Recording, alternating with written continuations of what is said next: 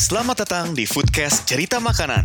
Podcast mingguan yang membahas hal-hal seputar makanan dari dapur, meja makan, sampai obrolan di tongkrongan dan media sosial. This podcast is hosted by me, Zaki. and Brahma. Kami adalah dua anak 90-an yang mencintai dunia F&B sejak kecil, hingga sekarang membuat tech startup di bidang kuliner. So, enjoy the talk. and stay hungry.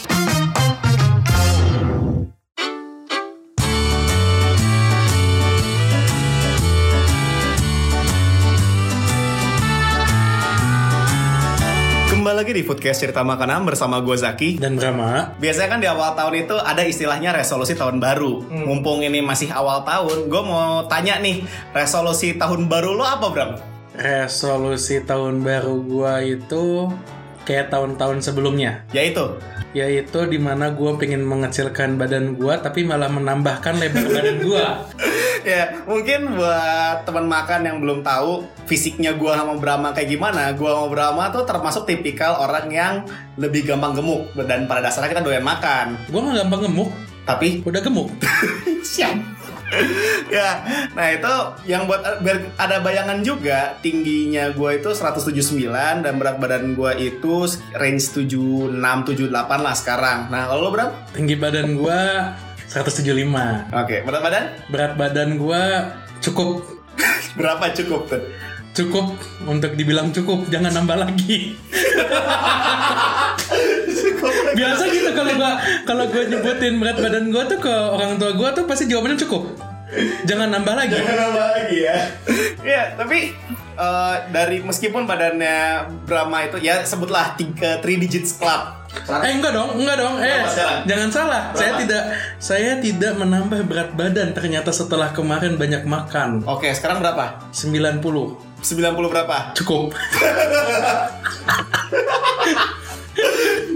ya, ya, cuman ya tapi kalau misalnya secara badan mungkin gua itu bukan berarti bilang kurus juga tapi gua pun pernah ngerasain dan 3 digits club. Gue pernah eh, berat badan gue seratusan gue pernah dan gue pernah lagi kurus banget berat badan gue 65 pun pernah. Badan gue sangat fluktuatif. Cuman biasanya itu berat badan gue segitu fluktuatifnya karena ada effort biasanya untuk diet.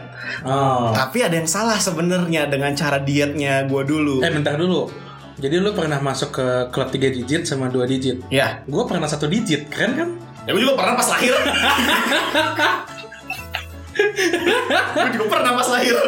Tapi gue nggak pernah nyentuh satu. Kenapa tuh? Karena pas lahir saya 3,3 kilo. Pernah pas janin? Ayo. Nggak tahu gimana cara nimbangnya gitu. Mau gimana itu nimbangnya? Gak tahu gue juga. Tapi pasti pernah. Pasti pernah dari s- 0 miligram pasti pernah. Berarti emang berat badan gue tuh tumbuh stop sampai orang bilang cukup. ya, nah itu makanya gue tuh juga sama. Badan gue fluktuasi banget dan gue pengen mempertahankan lah berat badan gue apalagi buat di tahun 2021 ini ya pengen lah ngem- ke biar gak jauh gak muluk-muluk banget. Minimal garis kotak-kotaknya dikit aja kelihatan di perut tuh. Oh, kalau kalau 2021 ini gue tuh lebih turun sih level resolusi gue. apa tuh? Mau gue tes 5 kilo masih bisa nggak nonstop jogging? Oh, jangan 5 kilometer ya, bukan kilogram ya. 5 kilometer. Lima kilometer. Kan lu juga tahu kan kalau secara lari sih gue masih kuat, Ya. ya. kan? Udah berapa kali kita jogging bareng. Cuma mau gue tes nih, kalau masih kuat ya udahlah puas lah gitu. Ah, iya, iya. Kalau lebih kuat lagi, ya alhamdulillah. Ya. Cuman masalahnya kalau mau olahraga lari, berat badan tuh jadi pengaruh banget karena semakin berat badan kita juga kalau kita lari beban di lutut kita juga sangat berat itu Iya. bakal bikin eh, cedera emal eh, yang ada makanya ada baiknya sambil kita olahraga itu ditunjang dengan diet menjaga eh, eh, mengatur lifestyle kita supaya berat badan kita juga turun secara tidak langsung dari makanan. Karena ba- ada istilah kan you are what you eat. Gimana caranya bahwa ya lu kalau makan lu banyak makanan lu gak sehat ya lu akan hasilnya seperti itu. Tapi mungkin disclaimer dulu buat eh, pendengar podcast cerita makanan buat teman makan kita semua. Kita gak ada yang punya background nutrisiologis. Tapi pernah ke nutrisiologis? ya jadi hampir semua teori-teori yang kita dapatkan ini dari pengalaman kita selama ini dan dibilang juga diet itu gak ada yang benar, gak ada yang salah. Karena Iya. setiap orang punya pola diet yang cocok untuk masing-masing dari mereka. Sama mungkin ini ya, yang kayak tadi lu bilang tuh, diet itu adalah lifestyle. Jadi orang tuh jangan, yang banyak orang gagal itu dalam melakukan yang katanya diet tanda Hmm. kutip Hmm. ya, itu cuman 6 bulan habis itu balik lagi ke normal. Hmm. Itu kan banyak yang jadi berantakan pola hidupnya ya. Iya iya iya. gitu. Nah itu makanya kenapa uh, kita harus uh, mengatur pola hidup kita juga secara makan. Iya. Nah ini tadi kita ngebahas nih diet itu adalah lifestyle. Jadi sebenarnya diet yang benar itu tuh seperti apa sih? Diet itu kan kalau anggapannya biasanya identiknya diet itu adalah orang yang lagi gemuk pengen ngurusin berat badan.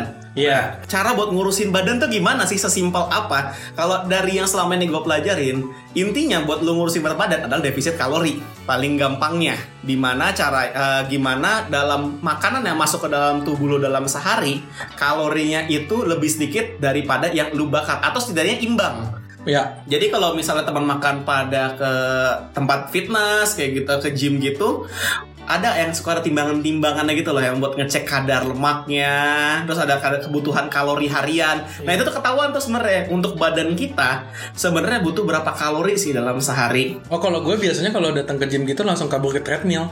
Ngapain? Berusaha kabur dari timbangan. Terus gue lari kan di treadmill, terus nggak ke mana-mana, stuck aja di situ. Terus Ya kan namanya treadmill. Kurang lucu yang barusan. Oh iya, iya, iya. Nah jadi kalau misalnya kita mau ngecek kadar kalori contoh untuk orang yang dengan bad- makin besar badannya pasti kebutuhan kalorinya makin gede. Makanya kalau atlet sumo di Jepang itu makannya banyak banget karena untuk eh, mempertahankan tubuhnya mereka yang gede kalorinya harus banyak. Nah mungkin itu juga jadi perspektif bahwa orang yang gemuk itu belum tentu nggak sehat. Betul. Tapi memang secara mayoritas kegemukan itu adalah ciri-ciri orang tidak sehat. Hmm, karena sebenarnya ya, kalau menurut pandangan gua, itu kenapa mereka nggak sehat gara-gara mereka gemuk karena mereka hanya makan lebih besar daripada kebutuhan kalori hariannya. Bukan mempa- eh, bukan dasar ya kebutuhan kalorinya besar. Contoh, kita kalau lihat artis ada The Rock lah, Dwayne Johnson. Itu kan kalau misalnya dilihat di sosial media, makan dia tuh banyak banget segalanya. Benar. Apalagi pas cheat day-nya dia. Oh, iya. makan donat berapa banyak, pizza berapa loyang. Karena memang badan dia kebutuhan kalori harian aja gede. Orang normal untuk eh, badan-badan orang Asia in- inilah orang Indonesia yang tingginya 170 lah, anggap sekarang 170, berat badan normal sekitar 60-an 70-an, itu biasanya kebutuhan kalorinya sekitar eh, 2000-an kalau nggak salah 2000 kalori kan eh, dalam seharinya. Nah, pada kenyataannya kita dalam sehari makan suka lebih daripada itu. Lain cerita kalau kayak drop, drop kebutuhan harian mungkin 4000 Oh iya dalam benar. seharinya, iya kan? Iya. Tapi ngomong-ngomong soal itu ya, kalau kata gua nggak bisa loh kita cuman hanya mentingin kalori doang. Karena gini banyak kadang-kadang kita makan kalori doang kayak waktu kita bahas fast food. Hmm. Ada kan orang yang makan sesuai kalori yang Iya, makan iya. fast food setiap hari Iya. sampai akhirnya dia hampir gagal jantung, hampir segala macam kan. Hmm. Padahal kalorinya terpenuhi kan. Hmm. Kayak gitu. Nah, menurut gua nggak hanya kalori doang yang harus lebih penting. Yang nggak kalah penting itu ya berarti nutrisinya kan. Iya, Hmm. makanya ada penting banget buat ngejaga nutrisi dalam kehidupan kita sehari-hari. Tapi kalau masih ngebahas terkait pola diet, emang biasanya tuh diet yang ada di pasaran tuh apa sih? Yang kalau yang gua tahu ya, ada diet itu kan banyak yang pola makannya dibagi lima kali sehari. 5 apa 6 ya? Ya 5 sampai 6 sekali. Jadi kan normalnya orang ide, eh, ingatnya adalah sehari tuh makan tiga kali. Sama tiga snack. tiga atau dua snack itu itu biasanya diterapkan buat eh, di tempat-tempat gym tuh biasanya dibilang kamu sarapan ini habis itu selang 3 2 jam 3 jam kamu ada snacking dulu buah atau apa Iya. makan lagi makan lagi tapi porsi sedikit sedikit sedikit Betul. tapi ada juga yang pola dietnya itu seperti let's say Deddy Corbuzier dia bikin ada eh, O- OCD kan obsessive Iya. compulsive eh, dietnya eh, Deddy Corbuzier itu kan sebenarnya kan Intermittent fasting. intermittent fasting. Iya. Konsep di mana puasa lu cuma punya jendela makan, let's say 4, 6 atau 8 jam doang dalam sehari. Kalori yang boleh masuk sisanya lu cuma boleh minum air putih, teh tanpa gula, kopi tanpa gula tanpa susu. Itu kan 0 kalori kan. Iya. Secara kal eh, ini ya, secara model diet, ada yang bilang yang bilang diet ya Deddy Corbuzier itu nggak bagus atau yang malah kebalikannya diet yang mak- sering-sering makan itu nggak bagus. Cuman nggak ada yang salah sih sebenarnya diet. Yang penting itu adalah dia tahu kondisi tubuh dia tuh seperti apa. Karena buat diet kayak yang Deddy Corbuzier, let's say yang cuma makan 4 jam atau 6 Iya. jam sehari, yang kadang-kadang jadi nggak sarapan kan. Untuk sebagian orang mungkin nggak cocok karena mah. Ada sebagian orang yang punya mah gini, tapi anehnya pas lagi puasa nggak mah loh. Mungkin dari pola jamnya. Mungkin sih ya. Kan kita tuh makhluk yang ngikutin pola sama gaya tarik bumi. Wih, gila Iya. saintifik banget. Eh, padahal asal tuh ngomong enggak, enggak, enggak. Enggak, tapi kan kalau kita belajar kayak kondisi puasa kan emang ada jam tertentu kan di mana Iya. lambung kita itu siap nerima makanan, di mana Mhm. kerja tubuh kita itu paling optimal di jam berapa. Sebenarnya kan ada kan itu studinya. Hmm. Nah, menurut gue mungkin karena pas puasa itu itu pada waktunya. Oh iya iya. Sama mungkin pas puasa itu kan kita tuh biasanya minumnya teh manis anget Hmm. terkenalnya kan Iya. dan gak langsung ngagetin kan Iya, iya. nah tak kebanyakan orang tuh yang ngikutin intermittent fasting itu dia kira tuh bisa langsung makan yang banyak padahal lambungnya nggak siap nah mungkin yang jadinya nggak trigger mahnya di situ menurut gua dan jadi kayak lapar otak gak sih? Lapar mata istilahnya orang-orang kan, iya. ya kan? Jadi kayak gue lagi lapar banget, gue liat makanan, gue langsung anjir makan ini, makan ini, makan ini, semua gue makan. Iya. Padahal jatuh-jatuhnya ujung-ujungnya itu tujuannya kan adalah defisit kalori ya, di mana dalam sehari ya lu makan 2000 kalori let's say. Jangan lebih dari itu karena kalau lebih dari situ ya kalorinya bakal jadi lemak juga ujung-ujungnya. Apalagi gue kan pernah kan diet melakukan lifestyle yang defisit kalori Oh iya ya. di mana gue sampai menggigil Iya iya jadi eh, dengan Brahma deskripsi dengan berat badan seperti tadi dibilang di awal itu dia eh, seharusnya kebutuhan kalori untuk menjaga badan dia segini aja dia tuh sekitar 3 ribuan kalori. eh enggak 3000 dua ribuan masih 2900. 2800 Iya menjelang segitulah.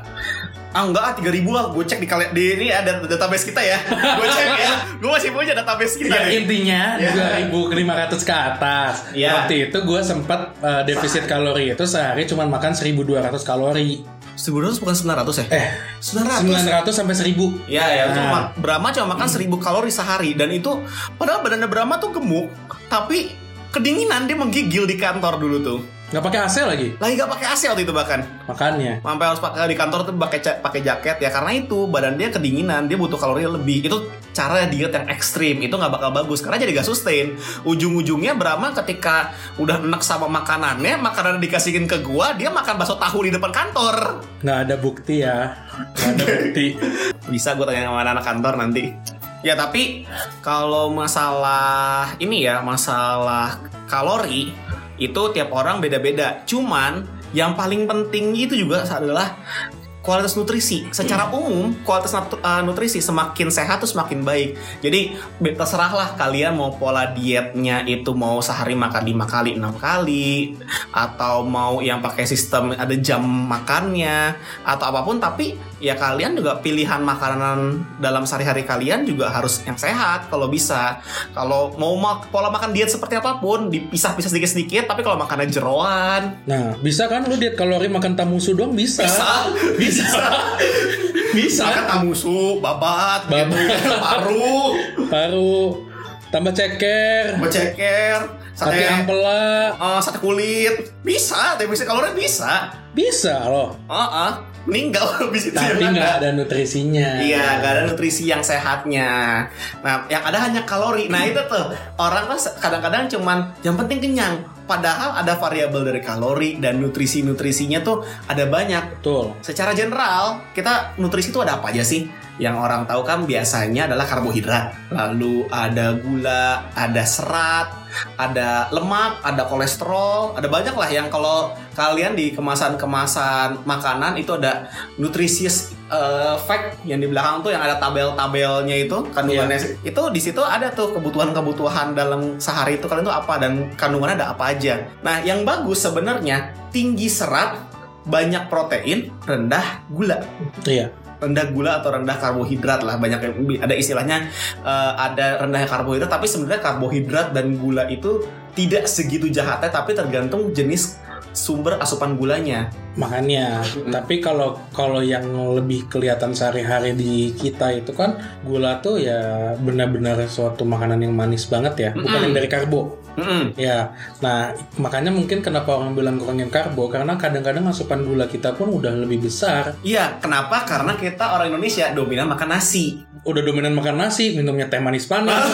Apalagi tuh? Apalagi ya? Eh, tempenya dibacem. Oh, tempe dibacem. Keren lah. Ya pokoknya kita asupan gula di Indonesia juga mungkin relatif tinggi. Iya. Dan ya untuk nasi putih GI-nya itu mungkin yang nggak tahu glycemic index atau apa ya? Gli- glycemic. glucemic. Adalah GI GI itu gue tahu istilahnya. Intinya mah glukosa, indeks glukosa. kan? Ya, itu adalah eh, ada suatu kadar dalam suatu makanan yang fokusnya karbohidrat. Itu ada kad- eh, istilahnya kadar GI-nya rendah atau sedang atau tinggi. Iya. Nasi itu termasuk yang sedang atau tinggi gitu bukan eh, yang eh, secara ini ya secara general ya. Bukan yang GI-nya bagus. Dia agak lumayan tinggi. Eh tapi tergantung cara masaknya loh nasi sekarang. Iya, nah itu ada cara masaknya Iya. juga. Ada beberapa tapi ya kita secara nasi putih aja secara general itu G- kadar GI agak lebih tinggi. Dan uh, ngaruhnya GI itu apa sih sebenarnya glycemic index? Jadi semakin rendah GI-nya, semakin perlahan energinya itu disalurkan ke tubuh kita. Jadi Makin kalau rendah ya. semakin rendah. Jadi gampangnya ya, semakin rendah GI-nya biasanya kita nggak lebih cepat lemas, kita nggak lebih cepat lapar. Ngaruhnya ke sana. Nah itu makanya kalau makanya kenapa ada diet-diet yang suka mengganti dengan nasi merah. Tapi gua sih mikirnya kalau nasi merah tuh kadang-kadang rasanya, eh gue pada dasarnya kan suka makan ya. Kadang-kadang kalau ke nasi merah ngolahnya nggak bener juga jadi terlalu apa gitu terlalu, terlalu getas atau gimana Dan semakin nasi itu berserat, Hmm. kebutuhan air yang dibuat masaknya itu lebih tinggi. betul Itu dia.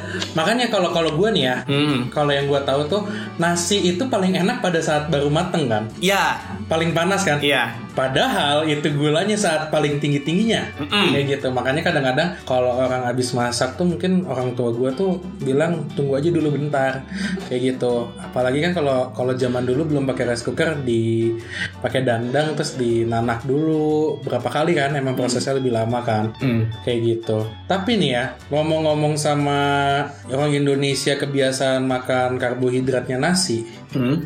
Tapi jangan salah juga loh. Kadang-kadang jadi ada yang salah perspektif juga nih. Karbo sama lemak. Hmm. Kadang-kadang suka banyak orang nganggapnya itu sama kan. Hmm. Padahal kan karbohidrat tuh lebih ngarahnya ke eh, yang kayak lu bilang tadi ya, si gulanya kan. Hmm. Kayak gitu.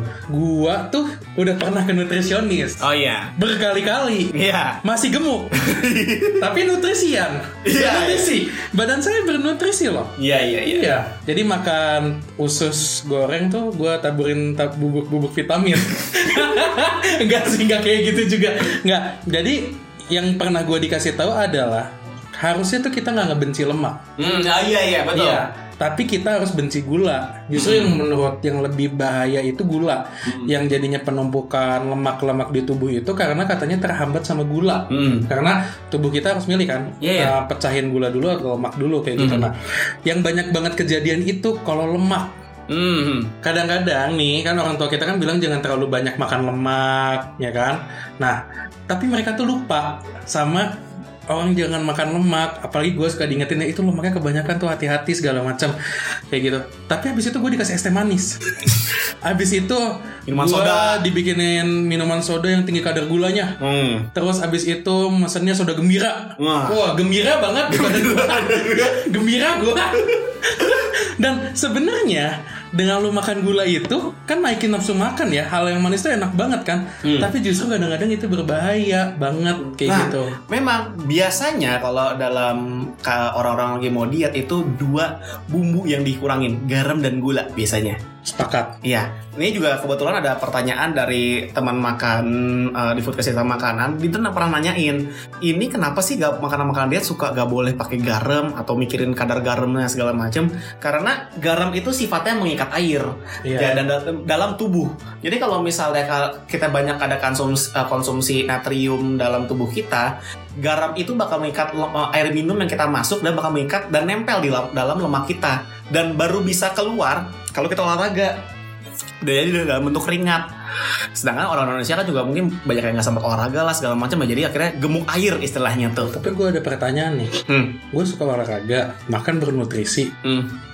Masih aja berat badannya cukup. makan lu kebanyakan dibanding dibandingkan olahraganya kalah ya gue juga bisa olahraga ibaratnya push up 5 gue olahraga Eh tapi gua tuh makan garamnya dikit loh. Kan lu juga beberapa Iya, iya, kali iya. bisa nyobain Betul, masakan gua kan kalau bawa ke kantor. iya Rata-rata anak-anak protes kan. Ah, ah. Kurang asin. iya Ya mungkin ibaratnya ya satu porsi sambal krecek anggap garamnya satu sendok teh.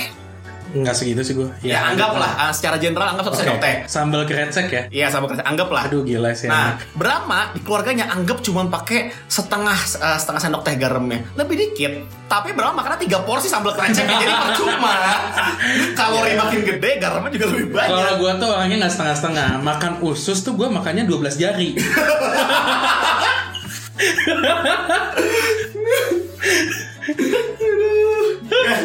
Nah makanya itu kalau secara makanan itu ada masalah gula, ada masalah dari garam, ada juga mikirin kolesterol kan orang-orang uh, banyak yang takut aduh kolesterolnya. Paling banyak tuh di Indonesia. Iya ya.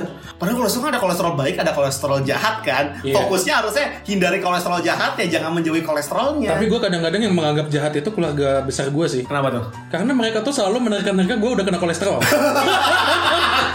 Jadi bukan kolesterol yang jahat, mereka yang jahat. Gue tuh merasa kayak gitu, karena gue rutin loh, gue tuh rutin cek darah. Hmm. Tiap cek darah, pertanyaan mereka cuma satu, kolesterol nggak? Terus gue kadang-kadang ya, ya Allah didoain apa gimana sih, mentang-mentang badan gue gemuk. Tapi gue bersyukur banget, hingga saat ini gue tidak menunjukkan kolesterol. Ah, Sampai pada akhirnya kemarin kena asam urat. asam urat. Eh tapi gejala. Oh, gejala. Jadi gue udah check up lagi, eh, asam urat gue kembali normal. Hmm. Kayak gitu. Ya tapi kan bahaya sih sebenarnya kalau kita makanannya nggak sehat terus-terusan apalagi lagi kondisi pandemi kayak gini kita harus jaga kesehatan banget dan kita harus jaga olahraga ru- rutin olahraga. Nutrisinya juga harus sehat untuk menjaga daya tahan daya tahan tubuh kita. Tapi kan ada banyak ya gue pun sejak pandemi ini intensitas makan sayur juga jadi lumayan banyak dan kalau bisa sayur-sayur yang segar-segar juga gue mau beli uh, beli buah beli tomat lo inget juga kan gue awal-awal di kantor juga sempat makanin buah tomat cherry terus-terusan Iya pas lu makan tomat cherry kan gue lagi makan yang enak-enak ya. Iya itu. nah makanya kita harus makanya diet itu harus jadi lifestyle sehari-hari. Cuman kan apa sih kira-kira makanan-makanan yang bisa kita makan dalam sehari-hari tapi lebih bernutrisi? Nah, ada beberapa alternatif sih. Contoh, kita menggeser makanannya, kita, ya, banyakin makan buah pisang, eh, makan buah-buahan lah. Buah-buahan. buah-buahan. Ada banyak kan? Ada pisang ada strawberry apa pun bisa makan buah-buahan. Atau perbanyak sayuran-sayurannya juga. Sering-sering makan bikin ya kalaupun males ini ya bisa bikin tumisan lah tumisan sayuran nggak apa-apa. Masih setidaknya lebih baik daripada nggak sama sekali. Bisa juga mengganti eh, untuk beberapa ya mungkin ada beberapa yang prefer oh gue mau lebih inilah lebih sehat lagi. Apa ya? Ya mungkin asupan karbohidratnya bisa diganti dari yang mungkin selama ini sarapannya nasi goreng. Pakai roti gandum. nasi goreng jadi roti gandum? Jauh sih. Mungkin yang selama ini bikin roti pakai roti putih jadi roti gandum. Ini jauh loh pak. Nasi goreng jadi roti gandum. Jangan salah, kan di tempat breakfast di hotel nasi Iya, goreng iya. sebelahnya roti. ya ya ya ya bisa bisa ya jadi mungkin bisa menggeser jadi bentuk um, nutrisi yang lebih sehat Iya. dan ada juga yang mungkin selama ini buburnya pakai bubur nasi putih mungkin bisa dibikin pakai bubur oats salah satunya Oh, oat, oatmeal, eh, oatmeal. Iya, oatmeal. Oat kan sebenarnya kan gandum, biji-biji gandum gitu kan. Iya. Heeh. Itu salah satu bahan baku yang secara kandungannya bagus untuk ini karena dia mengandung uh, banyak vitamin juga, serat juga yang paling penting dan GI-nya biasanya rendah kalau oats tuh. Itu bokap gue tuh Oh iya. dari gue kecil sampai dewasa Hmm. tiap minta sarapan bokap gue selalu bikinnya oats. Kalau nyokap gue bikinnya roti gandum. Mhm.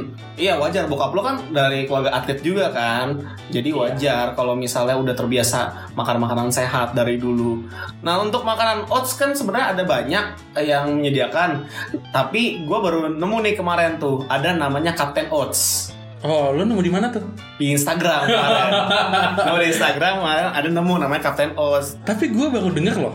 Hmm, tapi pas gue cek tulisannya since 1965 Udah lama ternyata dia. Pantas gue baru denger lah. Kenapa? kan gue belum lahir tahun 1965 Iya kan udah sedari 65 Oh, iya. Lahir dulu lahir 95 kan udah ada dong. Eh lu sih? 96 ya?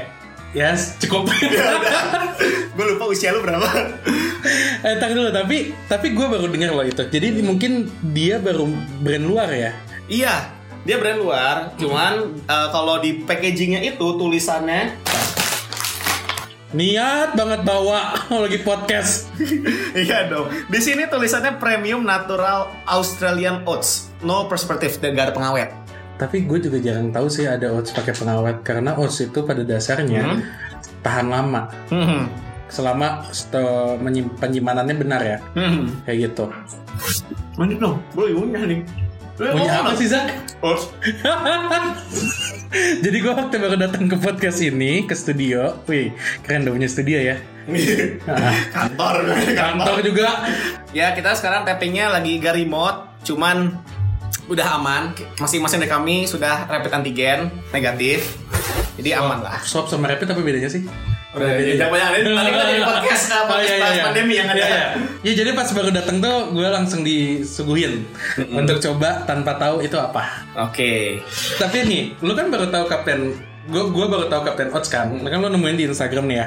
Terus yang lagi yang lu tadi kasih ke gue tuh yang instan ya. Iya. Karena kalau gue sih udah apa ya menerka-nerka dari hasil jadinya tuh dia biji-biji oatsnya lebih kecil, lebih jadi kayak bubur halus kayak gitu ya. Hmm. Iya, iya. Nah tapi Kapten Oats tuh ada apa lagi lu? Jadi Captain Oats itu sebenarnya dia ada beberapa, ada yang instant oatmeal yang warna merah. Jadi konsepnya itu yang gampang lah buat orang-orang males buat masak-masak dulu, cuma tinggal seduh sama air panas, itu pakai yang warna merah. Hmm. Lalu ada juga yang quick cook oatmeal yang dimasaknya nggak lama, cuma 3 menit aja udah selesai. Iya.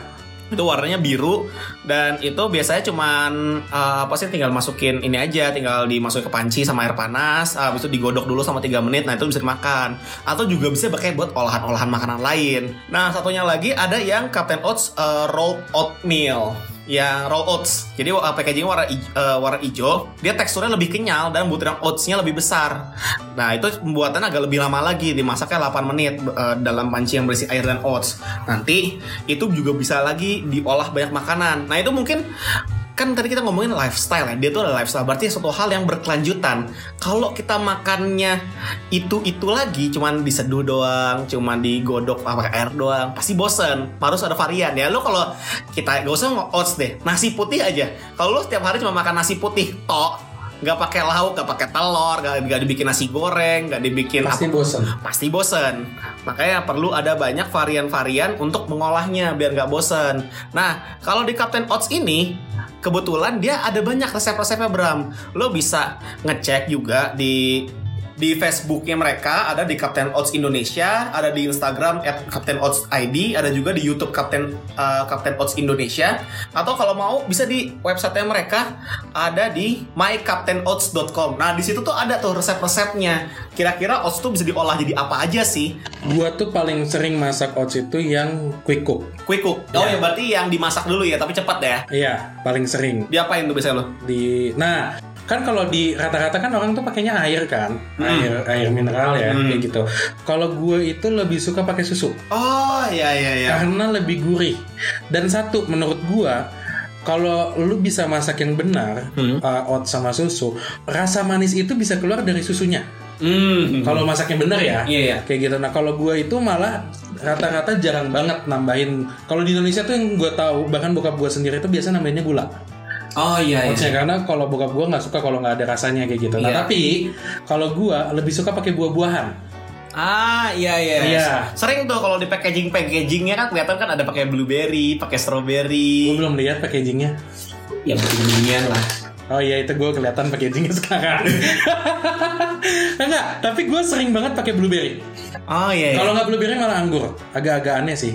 Iya. Tapi nggak apa-apa. Kalau gua biasanya pisang sama strawberry. Pisang sama strawberry. Nah, tapi yang paling apa ya? Yang paling akhirnya gua kangenin itu kalau makan oats itu biasanya nyokap gua itu bikinnya khusus Hmm. pakai madu. Hmm. Gue juga. Pakai madu, tapi unik. Hmm. Nyokap gua tuh nggak dimasak. Hmm. Jadi oats oats uh, yang quick cook ya, Hmm. kan biasa kita tambahin air dulu terus masak kan. Iya. Kalau nyokap gue itu nyampurin dulu pakai madu, diemin lumayan lama. Gue nggak ngerti kalau kata nyokap gue mah biar madunya tuh masuk ke biji-biji oatsnya kayak gitulah rasa rasanya. Terus baru akhirnya di, dicampur pakai susu hangat doang. Jadi hasilnya tuh masih dapat tekstur keras oatnya, Oh. nggak sampai lembut. Jadi Oh, biasanya kalau kita masak oats itu kan sampai matang sampai lembut kan. Mhm. Nah tapi kalau yang gue yang paling gue suka itu adalah dimasaknya kurang lebih kayaknya setengah matang bisa dibilang Hmm. kayak gitu. Jadi menurut gue lebih enak. Tapi jangan salah loh, keluarga gue tuh paling banyak banget loh masak masakan oats Heeh. sampai ada ini cookies. Hmm. Bisa tuh cookies, cookies dibuat dari oats. Hmm. Bahkan kadang-kadang nyokap gua tuh karena oats itu bahannya apa ya? Dia menyerap air kan, Hmm. kayak gitu. Jadi ya jadinya ada banyak makanan yang dimasukin sama nyokap gua tuh nggak cuman jadi cookies doang gitu. Bahkan kadang-kadang bisa kurang lebih kayak bisa dijadiin bolu sama nyokap gua. Oh ya, ah, Tapi gua nggak kebayang gimana cara bikinnya. jangankan bolu Bram. Oats itu itu bisa dibikin jadi vegan patty buat burger, Hmm. tapi dibikin dagingnya itu bukan pakai daging sapi. Tapi bisa bikin dari campuran ada oats, ada banyak lah campuran-campurannya. Jadi buat alternatif buat orang yang vegetarian mau makan burger itu bisa bikin. Dan resepnya itu ya, sebenarnya ada banyak kalau mau nyari-nyari di internet tuh bisa lah dicari resep-resep Captain Oats. Tapi kalau misalnya eh kalau mau dicari di internet tuh banyak resep-resep buat bikin vegan patties dari oats. Tapi kalau misalnya penasaran di sosial medianya Captain Oats di Instagramnya itu ada tuh. Nah gue pernah nemu uh, resep gimana caranya bikin vegan patties dari uh, oatmealnya Captain Oats. Sampai bikin salmon mentai juga bisa berganti nasinya. Gue juga suka bikin oat milk shake Ah ya, oatmeal shake itu. pakai jus pisang. Aduh, Enak ya. enak tuh. Bikin yuk. Pisangnya mana? Cari kebun pisang dulu. Eh, tapi ada juga loh yang bikin kan ada lo bilang ada oat cookies juga, ada juga bikin overnight oat. Gue pernah denger loh itu. Lo pernah denger gak tuh? gue nggak ngerti apa bedanya karena gini loh uh, oatmeal itu kan bahan karbo yang bisa dimacam-macamin ya menurut gue ya dia bisa dibikin asin bisa dibikin manis ya kan kalau overnight itu kan biasa kalau malam-malam tuh lu kan suka nyemil-nyemil apa pun yang ada di kulkas tuh. Hmm. ya kan makanan-makanan sisa biasanya ter- terutama tuh yang paling sering kan. Makanya sampai terkenal kan istilah-istilah kalau orang makan malam itu pengennya kenyang tapi nggak nggak ribet masaknya kan. Hmm. berarti mungkin kemungkinan besar tuh bikin oatmeal oatmeal yang buat malam-malam overnight oatmeal itu yang simple-simple pasti. Tapi kayaknya menurut gue sih mirip-mirip sama kayak sarapan deh. Iya, iya, bener mirip kayak sarapan sih. tapi banyak banget loh. Nih ngomong-ngomong oatmeal ya kayaknya kita hampir lupa deh untuk nggak nyebutin.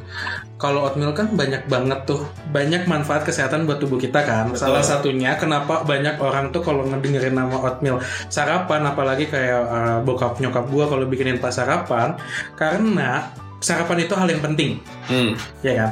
Nah sarapan hal yang penting itu lu perlu sumber makanan tuh yang bertahan lama yang lama di perut untuk sampai makan siang kan. Apalagi dulu mikirnya bokap nyokap gue gue sampai sekolah. Kayak gitu. Nah kenapa bikin lama itu? Karena dia source fibernya banyak banget. Hmm. source fiber yang banyak banget. Terus apalagi sebagai anak kecil pada zaman dahulu setiap makan oatmeal itu rasanya beda-beda. Kalau yang dibikin orang tua gue yang kayak tadi gue bilang ada yang kadang-kadang pakai blueberry kadang-kadang dijadiin cookies segala macem. Tapi yang pada dasarnya kebanyakan makannya oatmeal. Keluarga gue itu punya turunan diabetes yang cukup Oh iya, betul. cukup membahayakan. Makanya kenapa gue rutin cek darah untuk cek kayak gitu tuh takutnya gue kena turunannya kayak Ah. gitu. Nah karena gini, kenapa bokap gue tuh punya kebiasaan makan oatmeal selain dia atlet juga, tapi karena nenek gue itu diabetes Ah, kayak iya, gitu. iya. Dan nenek gue itu selalu makan oatmeal sebagai pengganti karbonya karena itu kan rendah diabetes ya kan.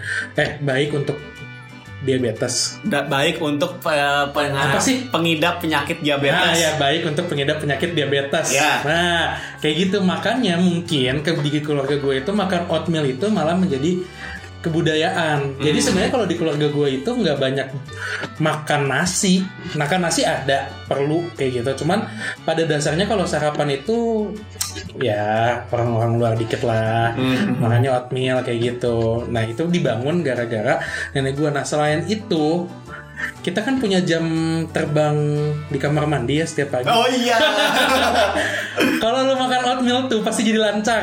Ya karena kan dia tuh kan oat kan eh, kayak akan serat juga kan buat terutama yang suka susah buat makan sayur. Ya udah ganti karbohidratnya karbohidrat yang berserat juga. Betul. Karena oats itu eh, saat, eh, kaya akan serat dan bisa membantu sistem pencernaan. Jadi kesehatan usus juga lebih bagus untuk mencegah sembelit juga. Buat yang doyan makan pedas juga nih. Buat yang coba makan pedes benar kata lu. Waktu itu gua tuh pernah ada di posisi di mana gua geser posisi dikit itu berbahaya. Hmm, kenapa tuh? Jadi gua menghabiskan waktu paling banyak di kamar mandi. Hmm. Karena waktu itu gua lambung sama usus ada luka karena kebanyakan makan pedes. Oh ya. Ya, nah setelah itu akhirnya gue ditekanin untuk hampir setiap hari makan oatmeal. Kenapa? Karena satu proses lambung gue jadi nggak terlalu berat, tapi proses lapar gue tuh panjang. Hmm. kayak gitu dan oatmeal itu kan karena fibernya banyak kan jadi padat tuh Iya. ya jadi padat tuh jadinya apa ya daripada lu minum obat-obat biar nggak diare ya yang ngebantu proses pencernaan juga kayak gitu Oh iya iya iya. iya. Selain itu, nah ini ini yang kerasa buat gue sih. Gue itu kalau kata dokter kulit, oh kayaknya penyakitan banget gue.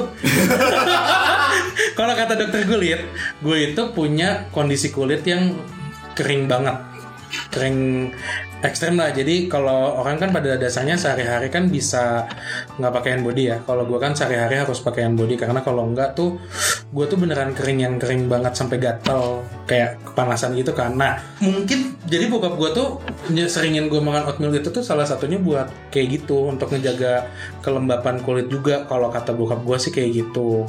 Terakhir tuh ini buat gue pribadi secara objektif gue. Objektif apa subjektif pak? Subjektif dong. subjektif gue ya. Kalau makan oats kayak yang lu bilang, semua itu harus sesuai takarannya. Ya. Nggak boleh kebanyakan karena gue tuh ngerasain berat badan gue bertambah karena waktu itu gue sempet lumayan terlalu banyak makan oatsnya. Jadi bukan makan oats untuk lifestyle yang sehat, tapi adalah tapi gue jadinya kayak apa ya lapar mata gitu loh. Oh. Nambahin terlalu banyak yang Iya. harusnya campuran oatsnya. Jadi waktu itu gue tuh udah nambahin buah-buahan, gue tambahin gula lagi Oh. jadinya terlalu iya, manis. iya. Nah, sedangkan kan gula kan bikin nambah berat badan kan. Ah. Sayang banget efek si oats yang harusnya membantu menurunkan berat badan, jadinya malah menambahkan berat badan buat gua. Kayak gitu. Iya, ya makanya itu kita juga dalam membuat uh, proses olahannya juga jangan terlalu berlebihan dan ya banyak resep-resep kok sebenarnya buat dicoba-coba ini ya biar jadi kalian nggak nggak nyoba-nyoba sendiri-sendiri kalian nakar kebanyakan gula kebanyakan ya udah coba aja dari resep-resep yang udah ada. Apalagi yang lagi stay at home doang kayak sekarang. Ah betul. Asik banget tuh ngoprek-ngoprek resep oats Karena gue pribadi aja ngoprek-ngoprek loh Sampai sekarang yang kayak akhirnya kan gue bilang kan Gue bikin cookies pakai oat bahannya oatmeal kayak gitu Mhm. akhirnya gue bikin juga beka apa uh, adonan kue bahannya oatmeal juga kayak gitu jadi apa ya oats tuh sesuatu yang baik tapi Hmm. kalau lu masak terlalu baik terlalu heboh dengan manis-manis itu menurut gue juga jadi sayang manfaatnya Ya semua juga gitu, semua yang berlebihan tuh gak baik. Iya kecuali jeroan Kedikit aja gak baik. Iya maksud gue itu Iya. kecuali jeroan. Iya, iya, Dikit iya. aja tuh sudah tidak baik. Iya. Gitu. Nah, ini kalau di ini ya di website Captain Oats itu tuh ada banyak tuh resep-resepnya tuh bisa dibuat apa aja sih? Nyampe buat bikin ketupat pakai oats aja ada, Bram. Oh gue pengen buka tuh Bukanya My Captain Oats Oats.com. Nah, itu nyampe ada buat bikin roti kah, bikin salad kah, bikin bakpao kah, bikin cake, bikin sup, bikin yoga ini buat eh, semacam smoothies, bikin sampai ada ketupat loh. Eh, jadi resep-resep tuh ada banyak banget di websitenya. Bisa kalian coba-coba lah. Gue sih ngeliat gambarnya sih udah wow, udah ini udah tempting banget buat gue coba-coba. Penasaran Oh terakhir adik gua Adik gua itu pokoknya jadi generasi-generasi yang makan tuh sebenarnya cuma sampai gua doang Hmm. Adik-adik gua tuh nggak terlalu suka Karena bokap gua juga eh, Terlalu bikinnya oats Rata-rata resepnya sama ya Mungkin karena kesibukan dan lain-lainnya kayak Hmm. gitu. Nah cuman akhir-akhir ini Adik gue itu lagi pengen punya gaya hidup yang sehat. Makanya gue juga jadi beberapa kali ingat banget nih sama oats oats yang resep-resepnya kayak gitu karena adik gue sendiri itu sering banget makan oats itu jadinya kayak eh, pakai yogurt Waduh. eh, pakai buah-buahan jadinya Hmm. kayak eh, apa ya namanya istilahnya musli ya pokoknya istilahnya jadi dia juga nambah-nambahin eh, biji-bijian lagi selain oat kayak ada chia seed dan lain-lain Oh iya ya. di dalam satu bowl itu jadinya kayak fruit bowl gitu Iya loh. iya iya. Nah, adik gue tuh lagi sering banget tuh tiap pagi, siang makan itu demi ngecilin perut, Oh, ngecilin iya. perut, lemak perut. Dan akhirnya ternyata berhasil. Oh iya. Kayak gitu karena tadi gue nggak nambahin gula ya, gulanya dia ganti pakai madu. Ah iya iya emang paling klasik sih buat itu karena buat naikin vitalitas tubuh juga kan. Iya. Kalau kondisi kayak gini bagus sih. Jadi memang kalau untuk dalam mengejar resolusi tadi kan buat ngecilin perut kan cocok nih buat resolusi tahun baru. Buat yang pengen ngecilin badan, um, yang buat lingkar pinggangnya dikecilin, atau buat ya buat ngurusin buat tahun baru inilah kayak gue, gue pengen ada kotak-kotak perutnya lebih kelihatan. Ya Atau gaya hidupnya yang lebih sehat. Iya. Tapi akan lebih baik lagi kalau nutrisinya juga dibikin lebih sehat. Betul. Kayak ini kan buat ganti pakai os mungkin asik sih. Gue bakal bakal untuk beberapa waktu ke depan gue bakal nge-explore resep-resep uh, oats tuh mau dibikin jadi apa. Kayak tadi kan di website ada banyak tuh, gue mau nyoba-nyoba tuh. Kali aja ada bisa makanan-makanan yang dengan gue mengubah itu ada dampaknya ke gue. Gue pengen banget tuh nyoba bikin bapau. Oh iya iya iya. Gue burger patty gak penasaran. Oh, lu burger patty penasaran ya? Kalau patty kan maksudnya gue udah suka, suka Ya, masak ya, ya, ya. Ah. selain pakai oats. Tapi yang gue paling nggak kebayang tuh adalah pak jadiin bapau. Oh iya. Kalau jadi kue-kue atau chips dan lain-lain sih menurut gue itu ah gue pengen nyoba. Ya mungkin berhubung kita juga dapat banyak stok uh, oats dari Captain Oats dikirimin sama mereka. Jadi lumayan nih kita jadi bisa banyak nih explore-explore resepnya. Uh, buat gue mau berama mungkin di rumah kita bakal ngetes-ngetes. Nanti mungkin kalau ada kesempatan lain kita bisa nih ngasih tahu resep-resep yang kita buat tuh dampaknya seperti apa, rasanya seperti apa, resepnya bisa kita share juga nanti ke depannya. Mungkin bisa ada episode khusus lagi, kita nggak tahu ke depannya. Gue pingin banget sih nyobain yang udah dikirimin tuh yang roll oats. Oh iya Karena gue pribadi tuh biasa paling sering makainya yang quick cook kan, Iya. kayak gitu. Nah gue pingin banget nih ngotak-ngatik pakai yang roll oats. Kayaknya menarik tuh. Kenapa ya? Wah banyak lah, nantilah kita cobain lagi. Jadi kita coba ini dulu deh, kita bakal nyoba resep-resepnya. dulu Ngotak-ngatik dulu. Biar nanti kalau para pendengar uh, podcast cerita makanan, para teman makan udah dengerin, bisa nyobain sendiri kira-kira resepnya seperti apa. Kayaknya gue bakal banyak nyobain ini deh nyari-nyari resep-resep tentang oats itu di Captain Oats Indonesia tuh. Kan tadi lu sempat bilang kan kalau gue bisa ngecek di Facebooknya Captain Oats Indonesia, Instagramnya Iya. Captain Oats ID sama uh, YouTube-nya Captain Oats Indonesia atau enggak tadi kan gue baru ngunjungin nih websitenya mycaptainoats.com www.mycaptainoats.com Iya, itu bisa dicoba cek kalau kalian juga mau ikutan sama kita, mau nge-explore resep-resep oats bisa juga tuh dilihat di sana. Oke, sekian untuk episode makanan diet demi resolusi tahun baru. Semoga kalian suka dengan episode kali ini. Kalau kalian suka, silahkan follow podcast cerita makanan di platform podcast yang kalian suka. Sekarang kita sudah ada di semua platform podcast. Kami ada di Spotify, Anchor, Google Podcast, Apple Podcast, dan masih banyak lagi. Kalau kalian mendengarkan podcast ini melalui Spotify, tolong share episode ini ke sosial media kalian. Di Spotify ada tombol share di kanan bawah, bisa diklik, lalu share ke Twitter dan mention kami ke cerita underscore makanan. atau share ke Instagram Stories lalu mention kami ke Foodcast Cerita Makanan. Instagram gua zaki.muhammad. Instagram gue Ramadan Brahma. Thank you for listening to this episode. Until next time. Stay hungry.